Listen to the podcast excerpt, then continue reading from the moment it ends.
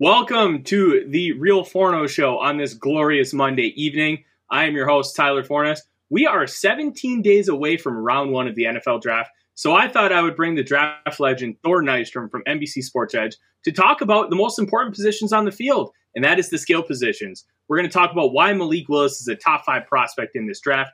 D- dive into the running back class, which is very different from past years. Another deep wide receiver group, and while it's not top heavy, this tight end group is stacked. So make sure you uh, stay tuned with us on the Real Forno Show. Welcome to the Real Forno Show. Tyler Forness, contributor at NBC Sports Edge and USA Today's Vikings Wire, along with being a member at Climbing the Pocket.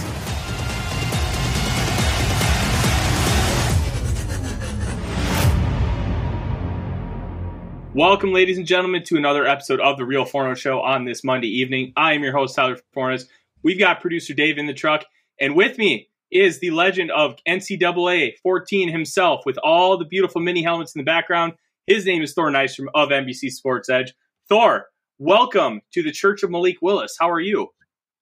Good to be here, brother. I'm ready to worship. Oh, absolutely. It, then you know what? Let's let's start off with the man himself, Malik Willis, because you and I are really steer steering the ship of the Malik Willis hype train, and it's it's really interesting to see how many dissenters there are. Because when we watched him in Mobile, the first thing we noticed is that arm absolutely popped, and when you watch him on film, he's just playing hero ball twenty four seven because he's he doesn't. He doesn't have an offense capable of helping him in any way, nor does he have talent around him. Um, when you watch Willis, your biggest takeaways are he is the best player in this class, and I know you have said that before um, on our our friends Purple Daily, their show. So, uh, talk us through Malik Willis a little bit. Why do you love him so much?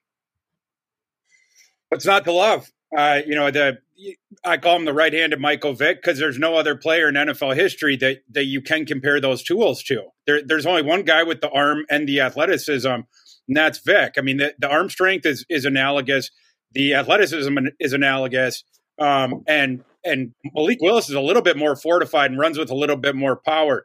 Now, jury's out, of course, if he reaches that ceiling, but just by definition, you have a a, a transcendent talent in in a class where there's really no other quarterbacks that that even come close to qualifying for that.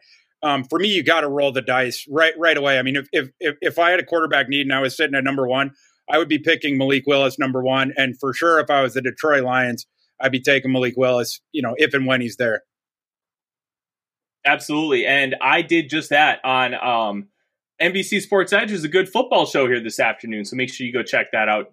We did a full mock draft, and Malik Willis to two makes so much sense. Now, the rest of this quarterback class, Thor, is interesting, and we we disagree it, as far as how we stack our top five. Um, I have Carson Strong at number two. You believe I, I believe have him at number four. Is that correct? Five or is it five? Five. I, I so, got him at uh, five, but, through, yeah, yeah, yeah. Walk, walk well, me through just, Carson I was just going to say he's close to pick. Carson Strong. Yeah. Yeah. Well, Carson Strong. I mean, you love the arm right? Like, I mean, the, the guy's got a bazooka, uh, top three arm strength in the class. You know, you put it next to Willis and Corral. It's, it, it's that sort of grouping.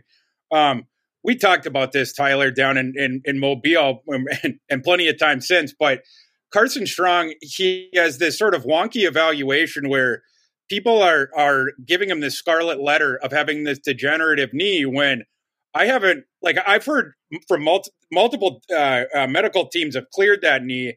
I, I haven't heard one definitively come out to say that they haven't. And so for me, it, it seems like this is a guy who was playing through that injury last year. He was wearing the knee sleeve all year. His mobility was compromised. His ability to plant and throw off, uh, you know, off that leg, you know, get, get the full arm strength, that was compromised. His ability to to play under pressure was compromised for, you know, for a combination of the two things. And then not wanting to drive into, you know, step into, um, you know, the the human wreckage in front of him, uh, you know, to potentially knock himself out of the game with that knee. So I, I actually think that that maybe it shouldn't be a scarlet letter on his evaluation. He should actually be getting extra credit for throwing for 4,000 plus yards, you know, last year when he didn't have a throwing base and he had no legs under him.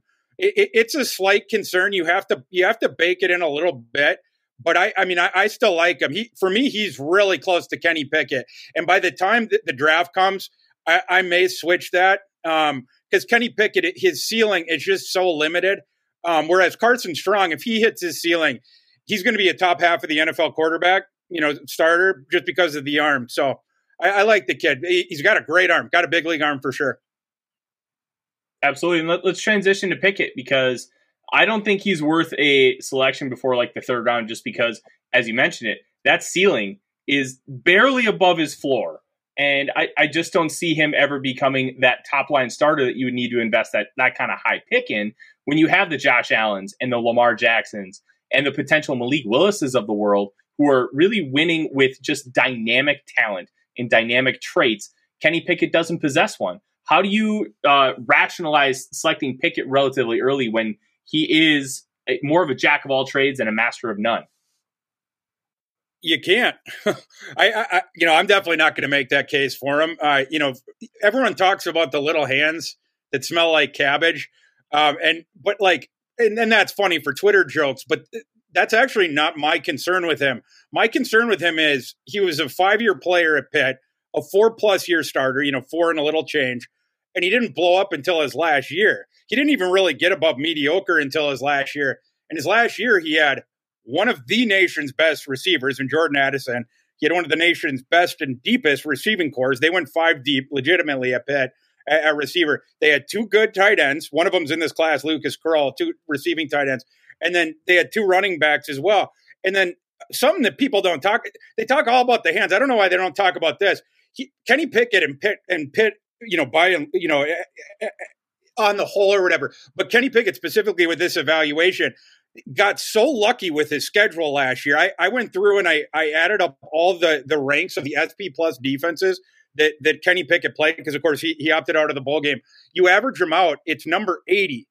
Um, Zach Zach Wilson, one of the things in the last class that I was sort of dogging him for was being a one year wonder who didn't jump off until he had these ideal circumstances around him and they played a procession of crappy defenses. I don't think people realize how easy schedule was, and I don't think they realize as well how good his supporting cast was. You mentioned he doesn't have the tools to take over games by himself. So his entire the entire utility of Kenny Pickett is dependent on the circumstances around him right? Well, last year he had the perfect circumstances. So if you're going to draft him as though he he's that guy, when he's throwing 57% of his passes or whatever within nine yards of the line of scrimmage, many of them to the best receiver, you know, not not the best, but one of the best receivers in college football, and a crazy YAC guy in, in Jordan Addison. There is a lot of inflated uh, um, uh, production there, both in terms of the completions and then also the yardage, where it was just given to him. So, I, you know, he, he has a short area accuracy that's what you like. Um, he's a good scrambler too. Um, he's a little bit more athletic than people think, but um, yeah, I mean, you're talking you're talking low level starter, high level backup. Now, uh, speaking of uh, high level backup, that's kind of how I project out Desmond Ridder, who's a little bit different than Pickett. Uh, Ridder has a little bit more of the athletic upside. He has a good arm, but his mechanics are all over the place, and the accuracy never truly improved over the course of four years. And I know you spoke a lot about Kellen Mond throughout the, the process last year. Never really got better in his four years, and I kind of see the same thing here with Ridder. Um, I think his his ceiling is that of an Alex Smith, somebody who can run an offense with intelligence, not make a lot of mistakes, but doesn't really offer you that transcendent upside that you're looking for. Do you see Ridder in a similar light? Yeah, well, you know, I I, I compliment or I call him mainland Marcus Mariota because um, I, I just see so many similarities between him and Mariota coming out. It the the one difference was the offenses they played in, right? Like they were polar opposite. Uh, Mariota played in Chip Kelly's like breakneck offense, and then and then Chip left, and then you know, but Helfrich was still running the same thing, and and Ridder, it was more of a um, I, I would say a risk averse type offense where they, he would toss it up to Pierce when he had the best of it. But other than that, the mandate was take care of the ball. You know, um, your your point's well taken on you know on on the mechanical stuff. He's got a you know more of a windup. It's a slower release.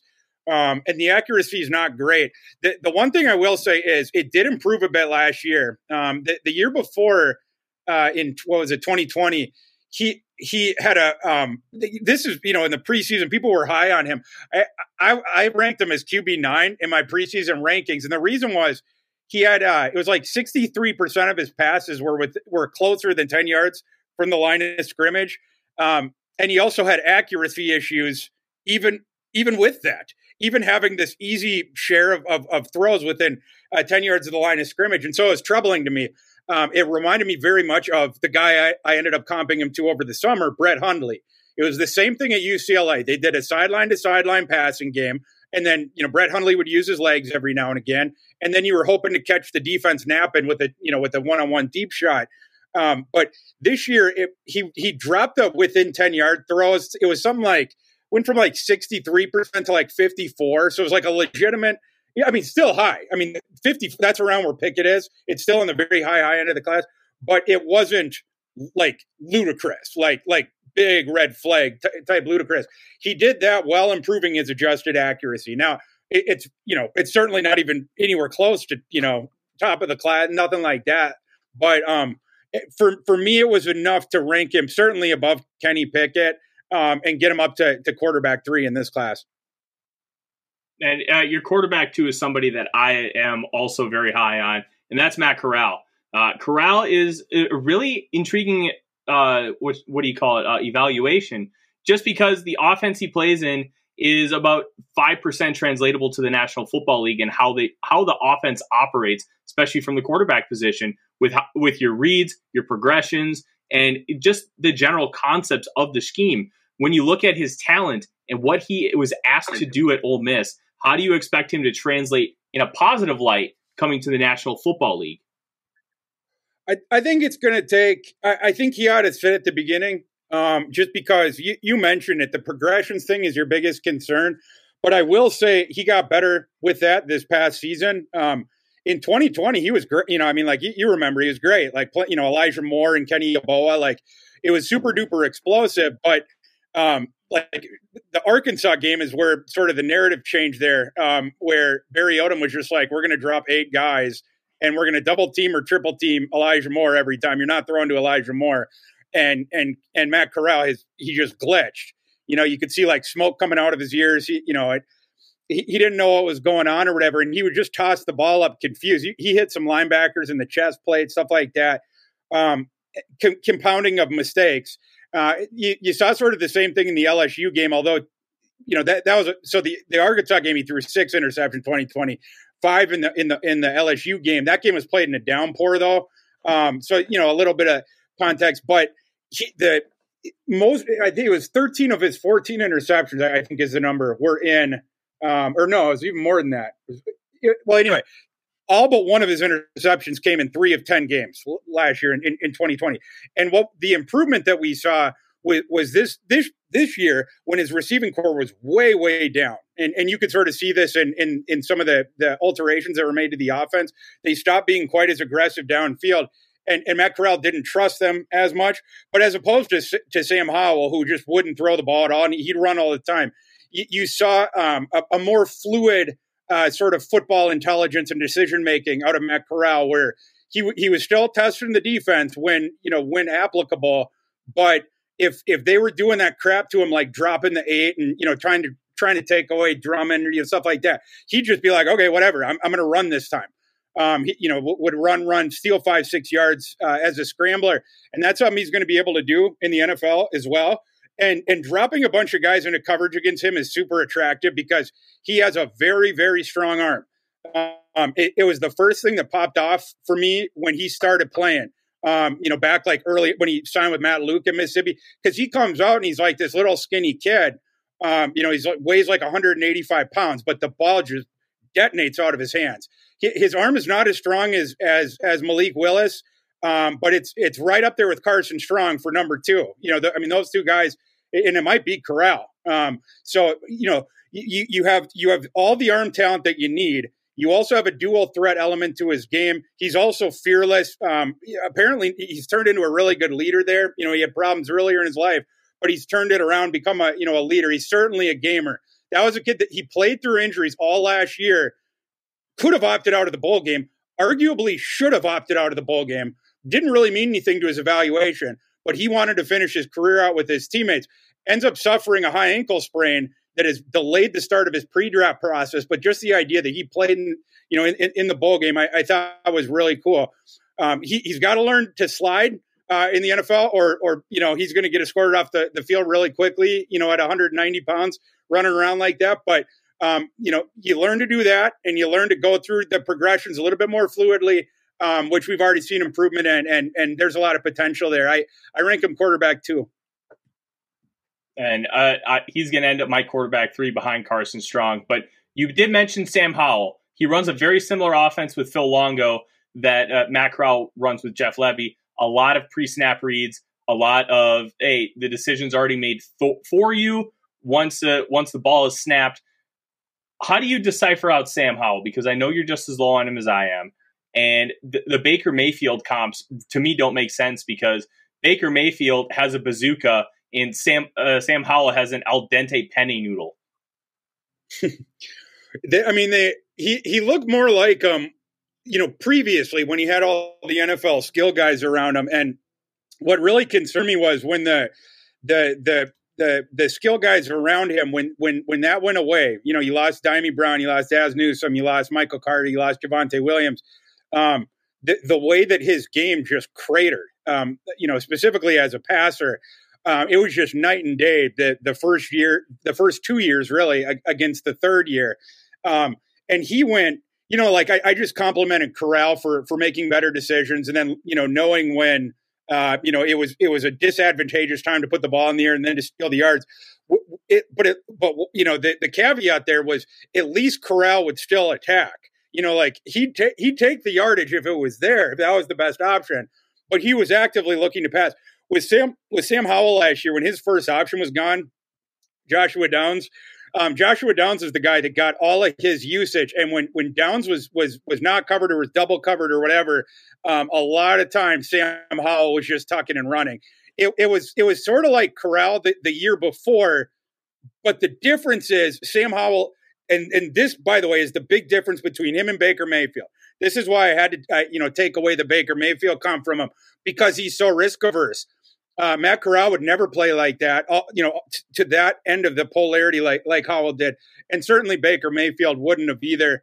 Um, he has some tools, you know. He came in, um, you know, highly rated recruit. Uh, him and Mack Brown turned around a program that had not been very good those first couple of years. But I think in hindsight, we were giving too much credit to Sam Howell for that, and not enough credit to those NFL skill guys. No, I completely agree. And uh, as we kind of transition away from quarterbacks, we'll do a, a quick little blurb on running backs because let's be honest, the Vikings probably won't be taking one until day three at the latest if they do take one. But it is a sneaky need for the Vikings. Um, you did have uh, Breece Hall and Kenneth Walker as your top two running backs. Uh, when you look at them in comparison to previous year's classes, there usually is one guy that, that there's heavy talk of sneaking in around one. This year, there isn't so much of that, although Breece Hall could be that guy potentially for the Buffalo Bills. Um, how do you see the, the top of this class stacking up against classes of years past? It's definitely down a little bit. Um, yeah, I, I would say it's down a little bit. I, I you know, the, the maybe the second, third tier of running backs. That's what I'm interested in. So I, I would want to get, I would want to be taking my running back in this class like early date, first half of day three. You know, like the round sort of four or five range. Because the the guys that I like, it's like um, Zamir White, Rachaad White, Abram Smith, Dameon Pierce, James Cook, Pierre Strong, and then I'm very intrigued by Kevin Harris as, as a sleeper. Um, so th- those sort of seven guys, I'd be sort of sitting on them fourth, fifth round, and then uh, if I could get Tyler Goodson in, in round six or round seven, I, I do I would do that in a second as well. So I, you know, th- those are the guys that I like in this class. The, the top of it though, I ain't I ain't taking Breece Hall in round one. I mean, Breece Hall's my my number one running back, and I, I like his game quite a bit, but I'm, I'm not taking him in round one. The, the picks are just too valuable there, and in this draft, there's other positions that are stacked. It's not the running back position, so I, I would not let a need dictate me to that. Um, Second round, though, like you know, Breece Hall, I, I, I don't expect him to be, um, you know, waiting around long to hear his name called on Friday. I think anytime in, in, in the second round, but uh, with those first round picks, th- there's not a running back in this class that to me sort of transcends that and and, and breaks the gate down. And I, I absolutely agree. Um, as we kind of uh, hit this running back class quickly, um, who would be the three guys you think the Vikings should target in that day three range? Obviously, the one name that people are going to gravitate towards is James Cook, being that he's Dalvin's brother. The skill set is there, but it, uh, who would be the three guys that you would want the Vikings to target? Is is Mattison still there? is he gone? He will be a free agent after this year, which is why it's a sneaky need. And the potential okay. moving on from Dalvin Cook it gets a lot easier after this year. So it would leave Kene Nwangwu and AJ Rose as the only running backs on the roster. How funny would it be if they took James Cook with the idea that they were going to be getting rid of Dalvin after this year? yeah, that would that would be peak Vikings. Yeah, um, yeah. I mean, you know, with with Delvin, Dalvin can handle so much usage, and he's so multi-talented that you don't, you know, with, with, a lead back like that, you don't have to sort of pen yourself in to a specific kind of back. Um, for me, it would just be, you know, who's, you know, I, you know, I guess like whoever, you know, I like the most that had fallen down there. Um, Kevin Harris would be would be interesting for me. Um, he, he, doesn't catch the ball um, too much, but um, he, he's one of the more underrated, I think, power back grinders, early down guys in, in the class. The reason being is because context killed him last year, and people aren't considering it in his evaluation. In 2020, as a sophomore, he was fabulously impressive. Um, he he had a really, really, really strong year uh, behind not a very good offensive line, uh, and there wasn't much talent around him. Just period. Um, but you know, this past season, like he had had a, a back injury that he suffered in practice in the summer, and then he he wanted to, you know, sort of like Carson Strong with the knee. He wanted to he wanted to rush back and play. He didn't he didn't want to miss any of the season, but he would compromise through the first at least part of it, um, where he wasn't moving around as well. He wasn't as um, uh, I guess devil may care into you know into contact in, into the collisions because um, this is a guy when he's right. Um, it's it's the sort of battering ram thing where he's going to accelerate into contact and um, you know he, he, that's his game. It's just dealing out punishment or whatever. So I, he would be an interesting guy to, to, to look at. Um, Tyler Goodson, maybe. You know, I mean, if, if Tyler Goodson is there, like I said, sixth, seventh round, um, he Tyler Goodson does a whole lot of things. The the thing that he doesn't really do, it's like running between the tackles. But um, the, the rest of the stuff, I mean, and he can do that, just not as effectively as some of these other guys. But the rest of his game, um, I, I'm taken with. You know, like he, he's a really good, really good receiver, really skilled receiver. Um, he's a better pass blocker than people give him credit for. You know, because like he's smaller, um, but he, you know, he sticks his nose in there and stuff. He, he's not dominant at that or anything, but he's certainly passable by an NFL level. Um, and then you have the speed, you have the explosion. Um, he's a guy, you know, played the, in, in his own system at Iowa. I mean, he's a guy that if you give him opportunities to, to you know, to bounce it outside, you give him the opportunity to pick down the line and then and then do his acceleration thing. When he gets into the open field, um, you know, it's the sprinter stance, and he's trying to book it all the way, and he's got the juice to do it. Um, tested really well, so he'd be another guy that I would look at. Um, let's see, another day three guy, maybe um, Tyrion Davis Price. Maybe you know, I, I think he'll probably be there. Um, that would be sort of that would be go- well not sort of. That would be going the complete opposite way of, of Tyler Goodson. Um, you know, Tyrion, he's he's a power back, is, is, what he's even a bigger one than than Kevin Harris. Harris can do some more stuff outside the tackles and stuff like that. Um, uh, the LSU kid, uh, Davis Price, he better between the tackles. Uh, Davis Price is also arguably the best pass blocking back in this class. So, so you you know he would provide you utility w- with that stuff. I think those are three guys I would look at. Absolutely. Um, I know how much you love Spin Shady, and that would be really cool to see him come to Minnesota yes. and be able to thrive in that wide zone system. Oh, it, it would make uh, your Iowa heart very happy. But let's kind of move on to sure something that Iowa doesn't know a whole lot about the wide receiver position. Um, they, the Vikings have one in Ihmir Smith-Marsette, but with the transition to a likely 11 personnel system, they don't really have the depth at this point to be able to maximize it. So wide receiver is going to be heavily on the table for the Vikings at some point in the draft, and it could end up being in round one with with how talented this wide receiver group is. Uh, we were talking the other day about our top wide receivers, and I know your piece released over the weekend for NBC Sports Edge. Your number one wide receiver is Drake London, somebody we haven't talked a whole lot about on the show because your wide receiver two is my wide receiver one and Chris Olave, and that he's been getting a lot of the attention here. What about Drake London's game makes him different from somebody like a Devin Funchess, who is also a very big body receiver who does well in contested catches, but they are far from similar players. What separates him from just being a contested catch guy? Yeah, well, so first about the contested catches, I would say, you know, his his ball skills, it's it's just about the best you've seen in the last five classes. So it's it's you're not, you know, you sort of put him above the the typical guy that's led by, you know, like a, a N'Keal Harry, right? Like um, Drake London's are, are better than that, mostly because he can get up, he can get up with anybody. He, you know, he's he's six, he's almost six four, but he's like just a shade under. But he, his wingspan is six foot six. Um, and and anything that you know, so he has this like catch radius of an Indian god, and anything that comes you know in it, he's catching the ball. Like he's just got great great hands. Um, the other thing that people do not give him enough credit for is speed. Um, he he's very quick. Um, he, they they're uh, you know with the timing or the um, what do you call it the GPS or whatever. He he's been yeah. clocked in the low twenty mile per hours stuff like that. Um, he's got speed. Um, the the thing that, that we don't know as much about is the shake.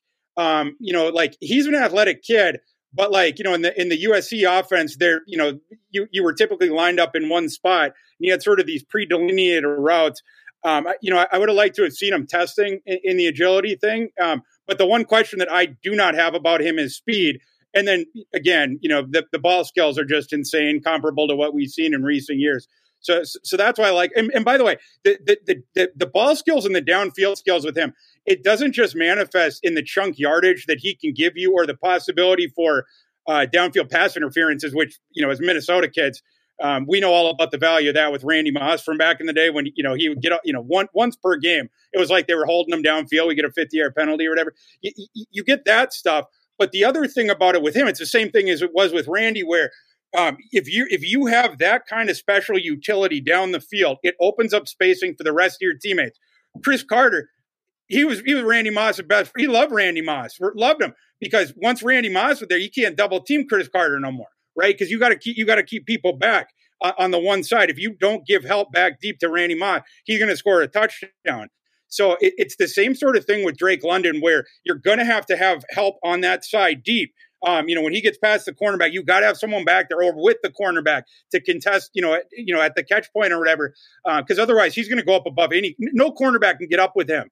You know, like he, he, you know, he didn't jump, you know, do the jumping or whatever, but he would have jumped at least in the mid thirty inches. And again, six foot six wingspan, so he's going to get up above anyone. And if the ball touches his hands, it's coming in. Um, those are the things I like about Drake London.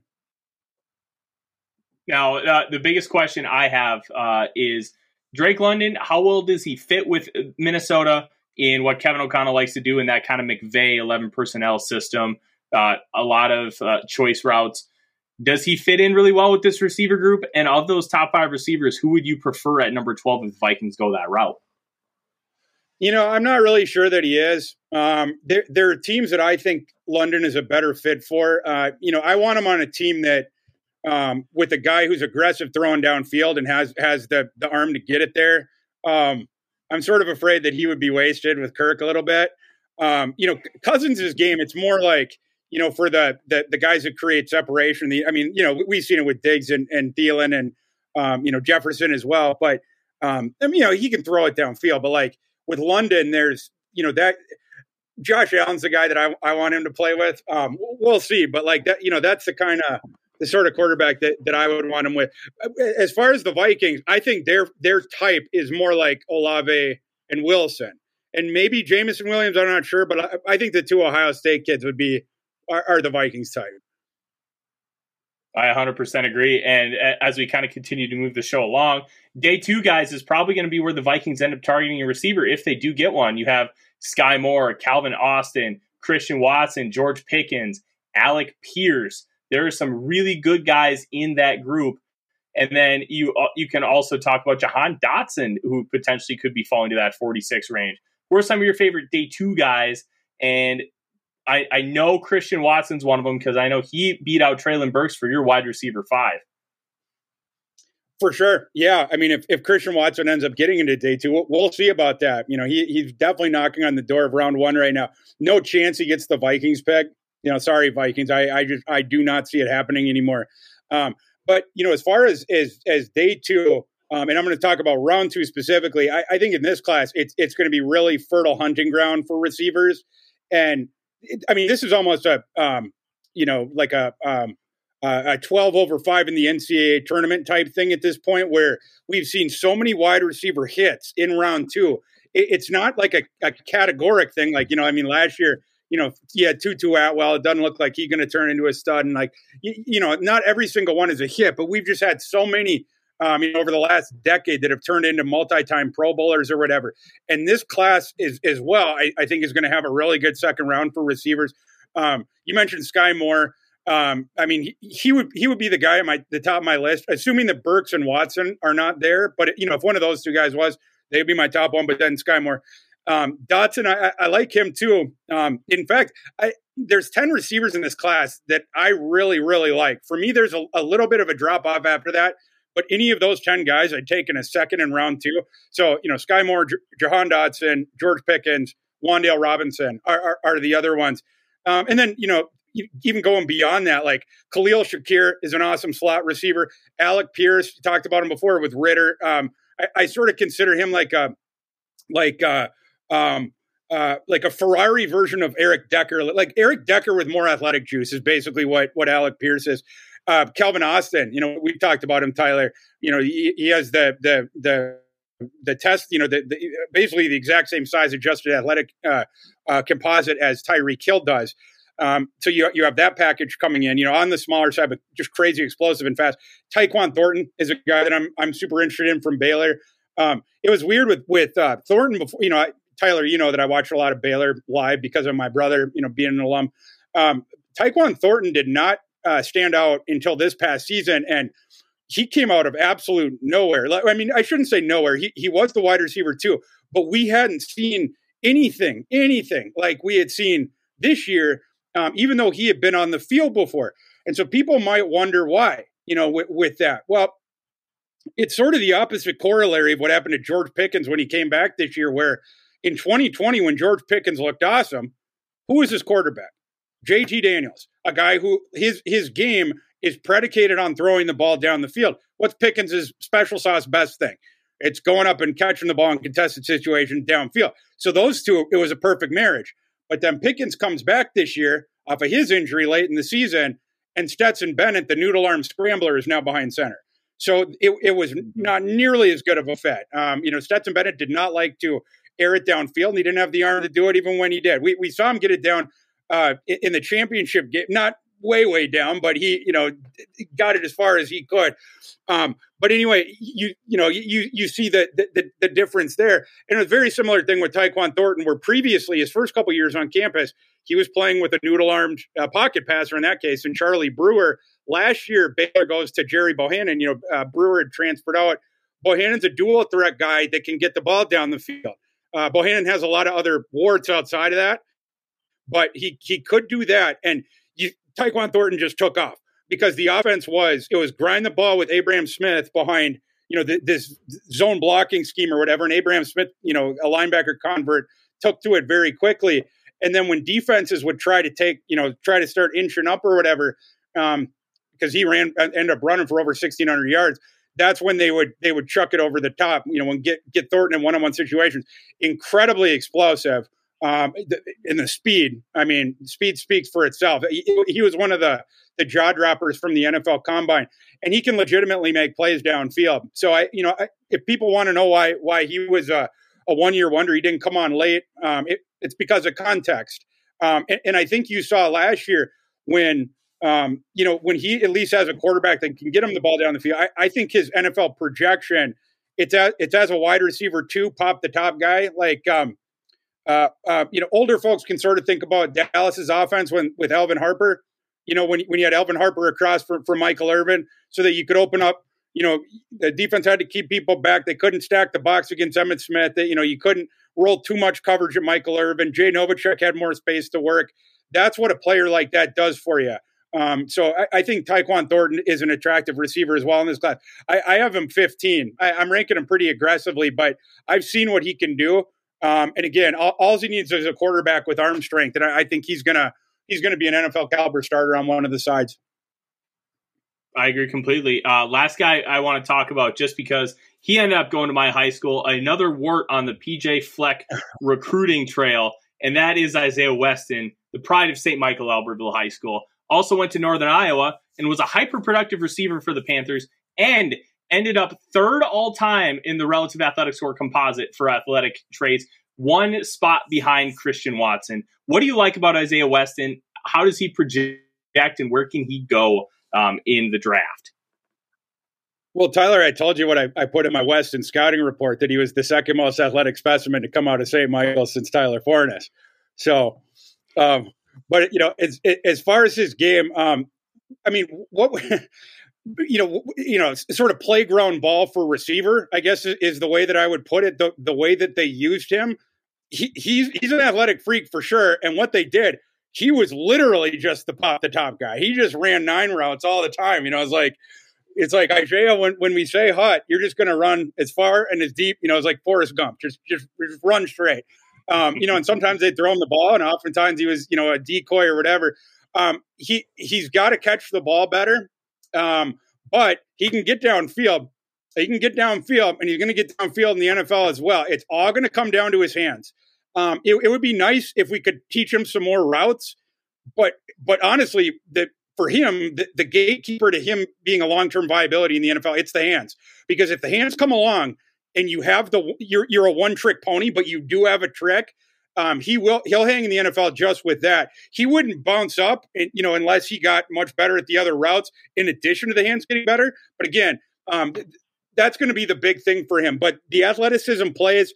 Um, he can get off the line. He's going to be able to get off the line in the NFL. He can be able to get downfield. Um, we'll just see beyond that. Can the ball skills improve? Absolutely. Uh, he looks like a really nice day three target for a team that really wants a height, weight, speed guy. Feels like a Green Bay Packers target, but we'll see. As we move yeah. on to this tight end class, uh, this tight end class doesn't have a Kyle Pitts. It doesn't have an OJ Howard, a TJ Hockenson, or a Noah Fant. Doesn't have a guy who's going to sneak into that first round. It has a lot of depth from about pick 50 to pick 150, where you could see upwards of 10, 12 guys come off the board who are the guys that uh, know your tight end rankings haven't come out yet? That should be coming out here shortly, as we were talking about pre-show. Who do you really like from this tight end class? And uh, what style of tight end do you think is deepest? Is it the move guy, the inline, H back? You know, what? Where do you think the real value is with this group? It's probably the the move ones. Um, you know, where where there's there's more of them, but I, you know, the inline guys, I I you know, I give them sort of extra credit or bump them up if they can block it all, just because you you have more utility in the NFL that way. The the big slots, um, they you know we've seen them over the years where I just I'm not sure that that the, that the big slot player has you know unless it's the Kyle Pitts that's that's different. But like you know even like Evan Engram was like a good example or was like a, a good version of this. You know, and he's just been sort of okay. So for me, if I can find an inline guy, um, you know, or a guy that can handle you know a decent amount of that work um, that has a well-rounded skill set. Those are the kind of guys that I'm looking for. Um, you know, Tyler, a guy that we saw down in Mobile that impressed us a lot, Jeremy Ruckert. Um, I rank him uh, tight end three. So I, I, I got him up. Uh, and, my tight end rankings, by the way, come out on NBC Sports Edge tomorrow. Um, but I, I, do have him finalized.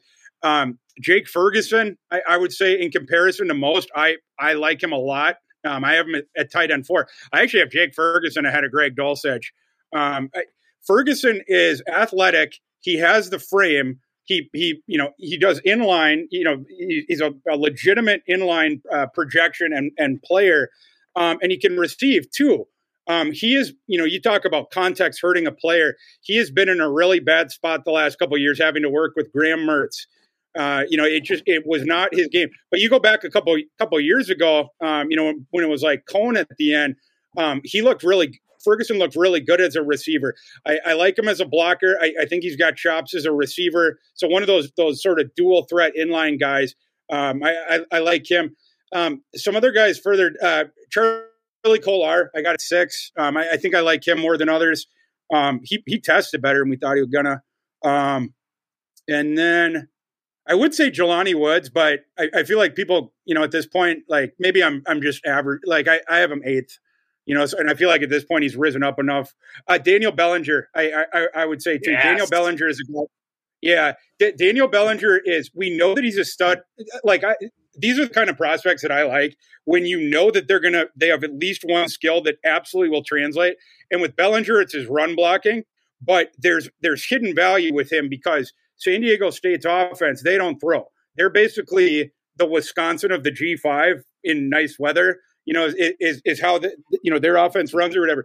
They don't do a ton of throwing to the tight ends. Well, Bellinger, and by the way, I didn't. I so I knew that Bellinger was a good run block. You know, watching you know those MWC games late at night. You know, over the years, you know, Tyler, we, we, were doing quite a bit, bit of that. You know, in, in the fall or whatever. You knew that you knew you knew that he could knock people's heads. You know, blocking for Greg Bell, or you know, they've had a long line of, of, of good running backs there.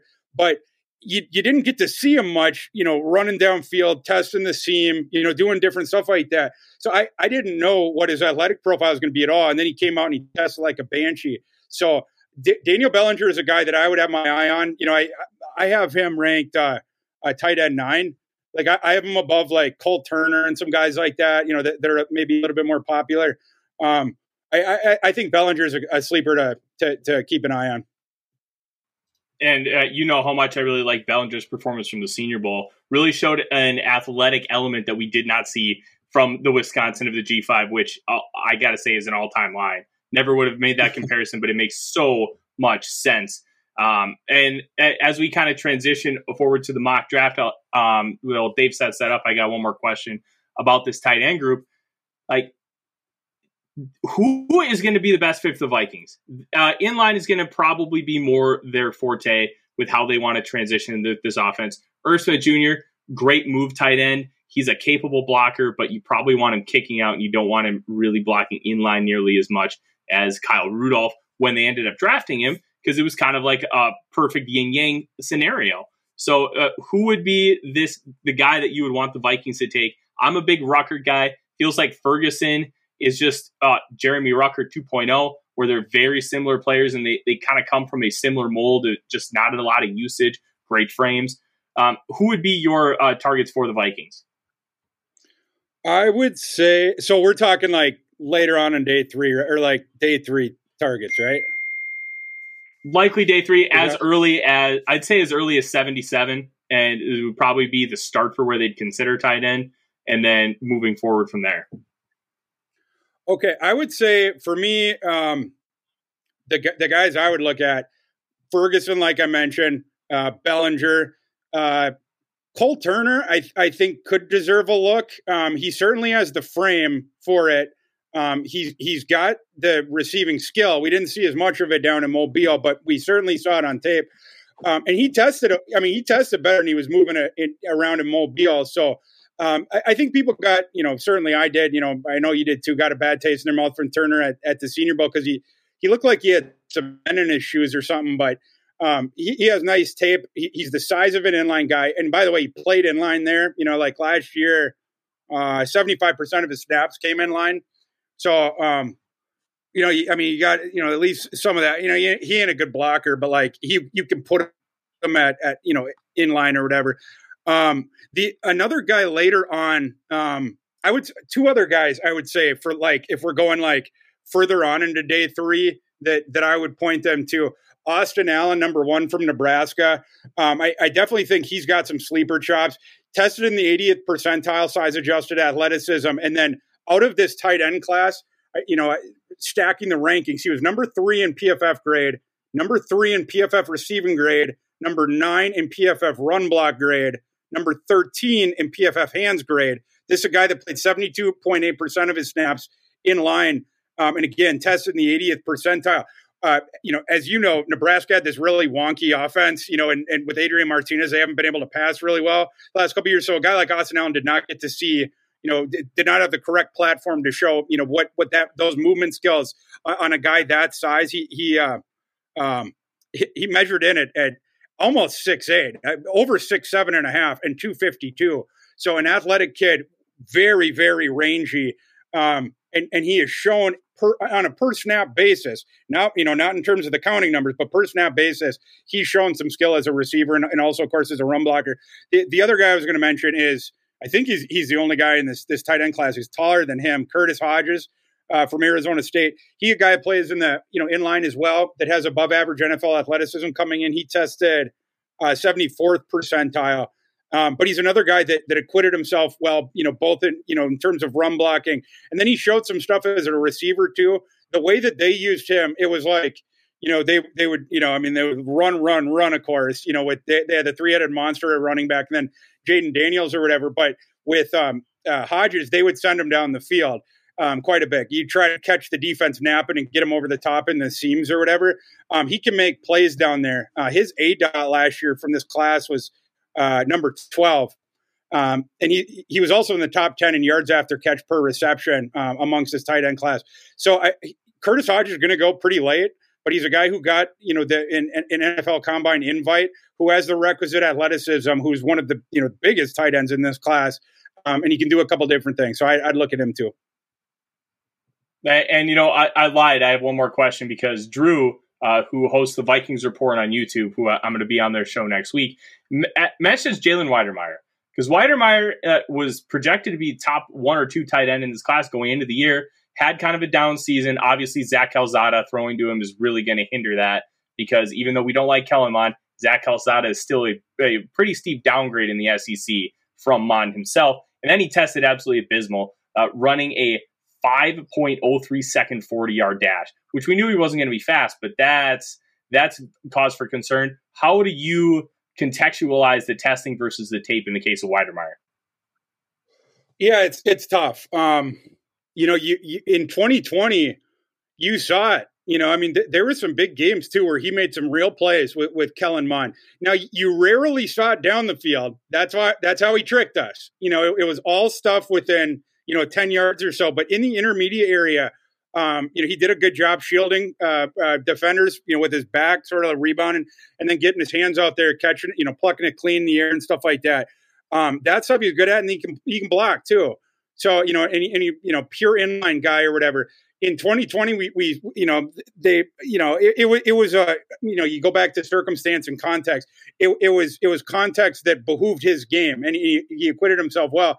But like you mentioned this year, Mond, who was, you know, we can rip on him as Vikings fans, but he was an above average starter in the SEC for sure. And then this year, you know, is between Calzada and then the kid that got hurt at the beginning of the season. Like, um, I mean, Calzada, they couldn't get him out of College Station fast enough after the season. Um, so Wydermyer, his his receiving game, uh, you know, like you mentioned it, it went way down this this past season. And then, you know, he of course went out and tested and um, you know, is like this sort of. I mean, th- that was one of the most shocking, uh, you know, athletic profiles that was put out by by any player. And I, you know, again, I, I think the reason that he fooled nobody thought he was crazy athletic, but um, you know, I, I, no one expected him to be that poor of an athlete. Just because I, I think Jimbo sort of protected him really well by not, you know, you know, not sending him downfield, not sending him down the seam, stuff like that. Um, my comp for him is uh, another guy that that had that sort of has a, you know a similar story. Uh, Jared Pinkney, you remember him? Um, you know where yep. it was like you know a, a, yeah the, the he had the one good year, maybe even two good years, and then the the situation sort of changed around him and his game cratered, and then you know he went and tested and, and didn't te- you know tested poorly. Um, I, I still think that Wydermyer, you know, like if you're in the the later in the sixth round or in the seventh round and you need a tight end, I don't got no problem with that. I I, I don't have any problem with that at all because you've seen you know the hands and the blocking. Um, he he's going to be limited. He ain't, he ain't never going to start in the NFL. But you know if you needed a guy and you needed a depth guy. Um, and he sort of fit the specification of an inline guy that you know could at least be an outlet guy short. That that would be fine, I guess. You know, I rank him 14. Um, so I, you know, I don't know. Um, you know, that's that's right. Like I, I got him behind Austin Allen, for instance, behind uh, James Metro. I got him behind that kid from Maryland. You know, so he, he's just a guy for me. Makes total sense. And as Dave pulls up the mock draft simulator, uh, I want to remind everybody that this program is sponsored by Lake Monster Brewing, where the last time you saw Thor on this network, he was on Vikings Happy Hour Wednesday night with Matt and Ryan. Uh, having beers at the brewery itself. And don't forget, on Friday, April 29th, we will be live at Lake Monster Brewing for day two of the NFL draft, sipping on some delicious beer and giving you guys live coverage of this the favorite spectacle of the year that is the NFL draft. And Dave, let's pull up the simulator here. Thor.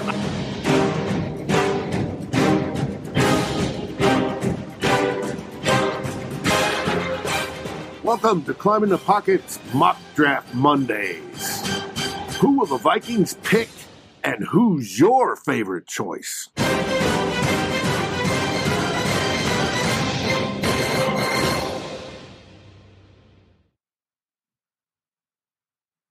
Thor, I have a comment from my wife who says that you owe her thirty dollars for this show.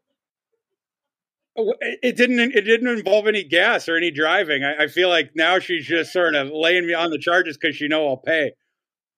Oh, I, I can hear her from the hallway, and she's just laughing right now. So that's uh, we got a good pop out of her, which is awesome.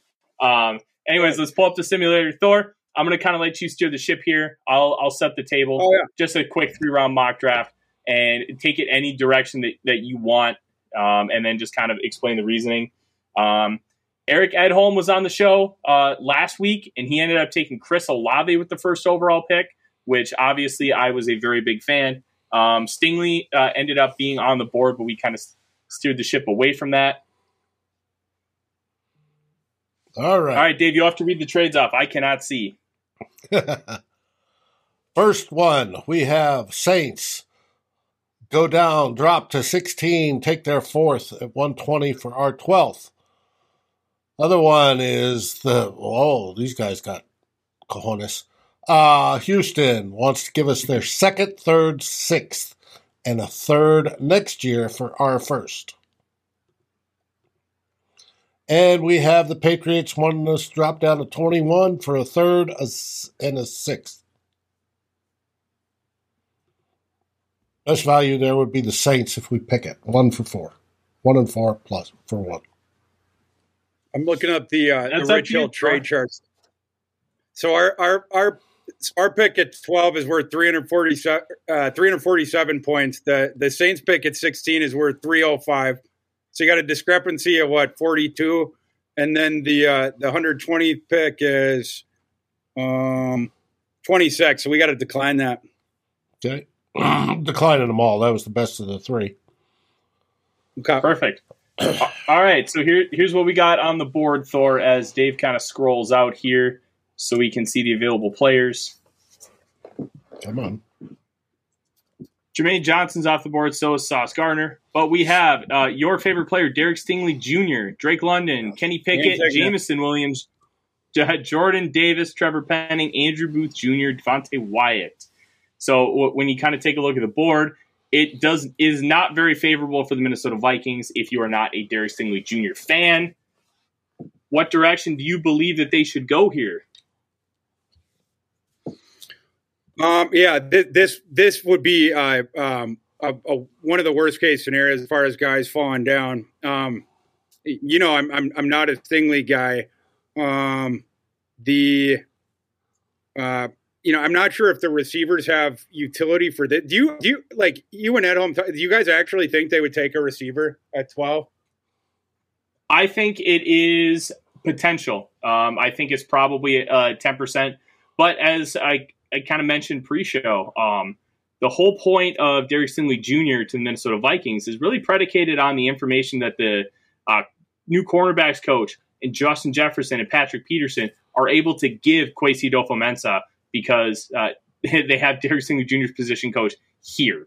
And obviously Jefferson played against him in practice. So there is uh, continuity there. If they say no to Derek Stingley Jr., that's a big red flag for us and as far as uh, where he could go later on in the draft. Um, I think receivers potential. Uh, I just like as the as far as the board fell, the top four edges are off the board. Um, you have Sauce Gardner off the board. You could talk about McDuffie. You could talk about Andrew Booth Jr., Kaiir Elam potentially. But is there true value at taking them at 12? I don't know. Um, I've got a, a, piece coming out for NBC Sports Edge uh, tomorrow talking about day two wide receivers. But the way this class is sitting with uh, these top five guys, I would I think that they will be willing to take a guy and maximize positional value rather than take somebody like a Jordan Davis. Yeah, um, you know, for me here, I would go with Trent McDuffie. Um, you know, the guy that I call McDuffie Island. I, I know that some people got issues with him because of his arm arm length or whatever anything that does anything that you know doesn't require a ruler to measure, he has over Derek Stingley. Um, Mc, Mc, you know, he's the opposite in that uh, McDuffie was a paragon of consistency in college. You know, and like, like three plus years. You know, just a shutdown guy in in the Pac-12. Um, the coverage grades great every year. Um, you know, barely gave up any yards his entire career. Um, so I mean that that's who I would go with. I, I think you know in in the Ed Donatell system, you don't need the freaks. What they need is you know guys who are athletic enough, you know for sure. Um, but you know they're looking for smart uh, football players as well. You know, sort of like Patrick Surtain last year with the Broncos. So um, you know, with the reservations in mind about McDuffie's arm length, I I'm taking him anyway. If nothing else, he's going to be a stud slot corner for you right away. Well, the Vikings need that too. The, the Vikings need everything in the secondary. So um, Derek Stingley, the, the profile is just too risky. You, you, don't you don't see players in the first round with that profile um, where you know he was only good for one year in college, and that that year was in 2019 as a true freshman, two plus years ago, on one of the great modern teams in college football history, um, where it was a pretty advantageous situation for Derek Stingley. Next year, we saw all the coverage breakdowns. This past year, uh, he got injured right away, torn ligament in his foot, a list Lisfranc, and that could be you know, we have seen players where that has really derailed their career. He, obviously, he tested well, but uh, you know, it, it's something that you can't just put away. So I, I will go with McDuffie. Hey, uh, and we forgot to mention what's really important here. Uh, the Draft Network simulator had Malik Willis going to the Lions, so we have that going for us. Uh, they are going to be on the right Matt, side of history. I, I, I would like to uh, respond to, to Matt down there. I didn't know who was on the board, my man. Like, I, you know, how, how was I? How was I to know? You know. And, and by the way, only a fourth a fourth rounder to, to drop down four picks. If that was actually the board, I'm probably just just taking McDuffie. Me, yeah, the, the value's not there. If they offer a third round pick, you're probably taking that offer and you're taking the rest of McDuffie goes off, but not for yeah, a four. Sure, That's sure. just not enough value. All right, so know. we have the Patriots 54 and 200 for 46. That's a no. Um, yeah. And then uh, the other offer is go down to 60 and you get 133. I don't think that's enough either. Uh, 133 is 19. Yeah. Okay.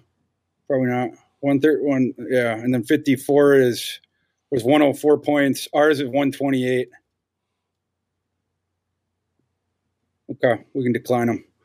Um, Good All right, so here's what we've got, Thor. We've got Quay Walker, Matt Corral, Jaquan Brisker, Christian Harris, uh, your boy Kenny Walker, Howell, Jalen Pitre, Isaiah Spiller, Breece Hall, Sean Rhyan, and the best fat lead of them all, Daniel Faalele.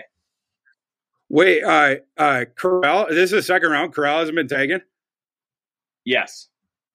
Okay, well, I, I mean, this is not going to happen in real life, but uh, I it, I would take Matt Corral here. I, I think, I mean, you know, just for me, you sort of have to at this point with the value. He's the only guy, other guy in the class outside of Malik Willis that hit where his ceiling, if he hits it, he's going to be a top 10 starter in the NFL.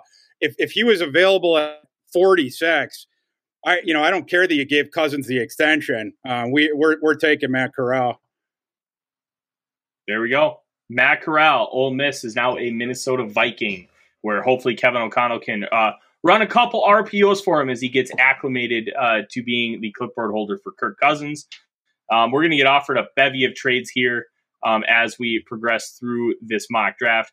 We can give up 156 to go up to 58. Um, my kind of philosophy here, Thor, is I don't accept offers that are wild or uh, ones that just would never happen in real life because it's try to give realistic situations to the people. So I would say no. Okay. I was wanting to trade up for Pitre. Oh no, Pitre just went. Damn it. Okay. So, so like, you're jumping this up. This one right here. You're jumping up. Spots. Four, so it's. You go up 14 here, and you drop 53 later on. So our picks are uh, there were the first ones were 60 and then 156 is worth 11, so 71 points. And then we got oh, Cincy's pick is worth 82. I, I mean, I think I, I just think we got to take it. Yeah, we got right. we got to take Let's that one. Take it. Uh, that's a that's that's a done deal. Stinks that uh, Pitre was off the board because I know how much you and I value his skill set. But we do have some really good players. Um, Chad Muma, Travis Jones is still on the board, which is a little bit of a surprise. Uh, David Bell, John Metchie, uh, Josh Paschal, uh, Carson Strong. Uh, if you really want to mess with Kirk Cousins, just give him two guys fighting for his job. Isaiah Likely, Brian Asamoah, Darian Kinnard, Darrian Beavers, Kingsley Enagbare, and Leo Chenal. Okay, well, it, it's crazy that Hall is still here. I, I, you know, I'm not sure that we could take a running back, but I, I mean, he definitely shouldn't be here. Travis Jones shouldn't be here either. I mean, that that might have to be the pick. Um, I, I do like the linebacker. Both Muma and Chenal are are very interesting to me here. Um, I, I don't have any interest in John Metchie here. I don't have interest in David Bell here. Um, McBride, you know, he. I'm waiting on the tight end if I'm the Vikings. Uh, Here's my question about Chenal for you. Do you believe that he could rush off the edge? I know he had a really nice uh, pass rushing grades. A lot of that came from blitzing. Uh, do you think that they could utilize him as an edge rusher and in sub packages move either Smith or Hunter to the inside? Maybe just a bit off the edge. You know, I mean, they're switching to a three-four this year, so that that would certainly make it easier for him. But um, you know, I mean, for him, I I'd, I'd want him in off ball. I, I, think that's where you see the manifestation of his sideline to sideline more. So that's where I, that's where I'd be having him. Um, but yeah, I, I, think you can certainly get situational, a lot of situational value out of him. You know, as a blitzer coming from all directions. Um, I don't know where you're thinking here, Tyler. I'm I'm I'm leaning Travis Jones for sure. Yeah, that's kind of what I'm thinking because, in my opinion, that's best player available. Jones for me is going to have a second round grade. I think uh, outside of the alien that is Jordan Davis, Travis Jones is the best defensive tackle in this class. I, he he has a better pass rush game than most people want to give him credit for, and he's a great get, like two gapper in the middle and he's he's got real, a high upside athleticism tested, I believe, in the 96th percentile for interior he's defensive lineman. Feldman freak lister, uh, you know, out, out of UConn. Yeah. I mean, he, you know, made the Feldman free class a couple times. So yeah, I mean, the, the kids are a really, really good athlete. He such a good athlete that he was standing out, you know, in UConn games where you know, I mean, like got some real chatter. So yeah, he, he's a good player. Travis Jones, it is. Now, this draft is very interesting because we really took a best player available approach. Trent McDuffie in the first round, Matt Corral in the second, and Travis Jones in the in. Uh, we moved up for him to get him in the second as well. Um, obviously, this doesn't hit a lot of necessary needs, Thor. But how do you feel about just getting three really good players in these guys? I'm feeling good so far.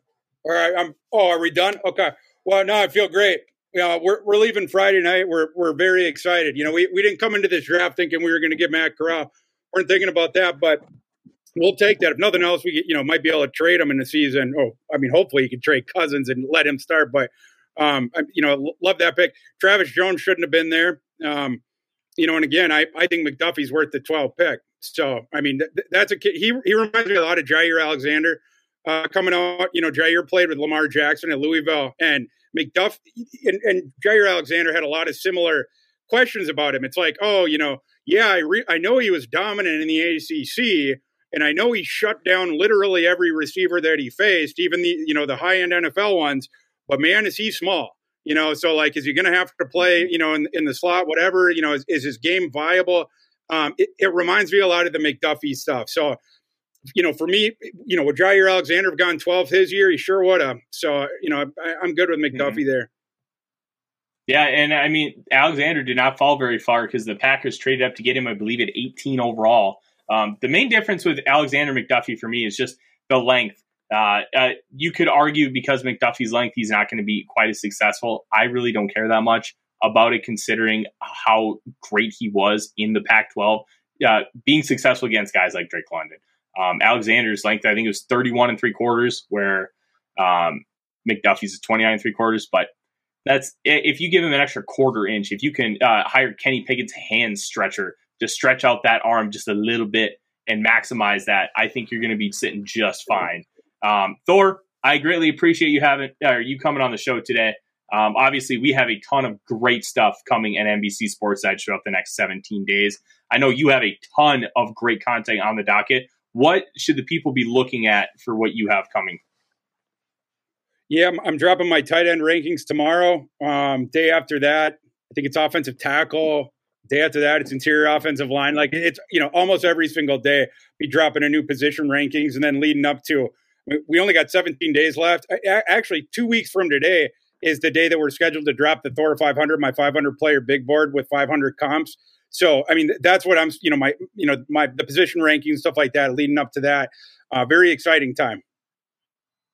It, it is a very exciting time. And make sure you tune in to both Climbing the Pocket and NBC Sports Edge for all of your draft needs for both the Minnesota Vikings and a uh, national standpoint.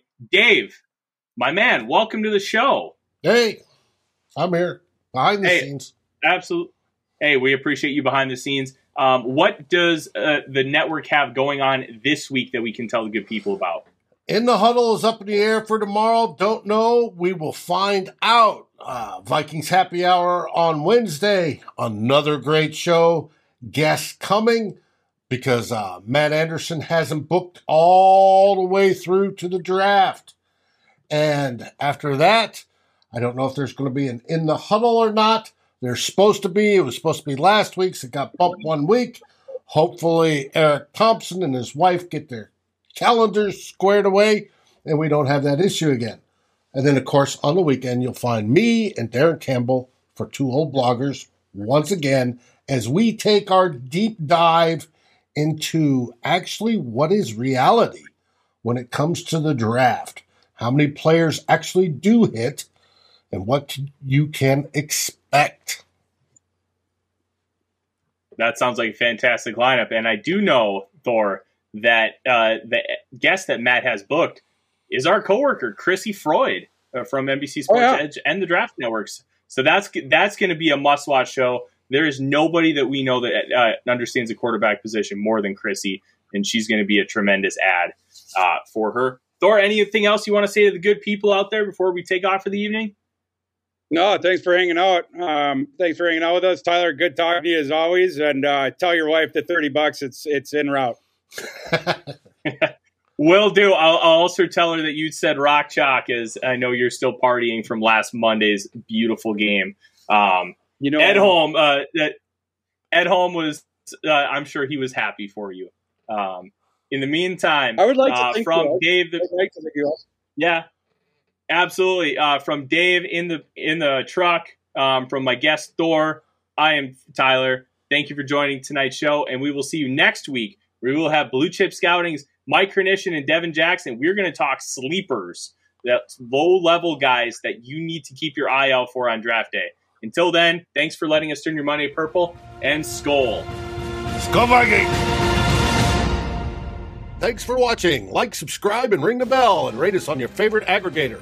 And a special shout out goes to our partners, The Daily Norseman, where the best Vikings content can be found, and to Lake Monster Brewing, home of the best beer in Minnesota. Skol, everybody.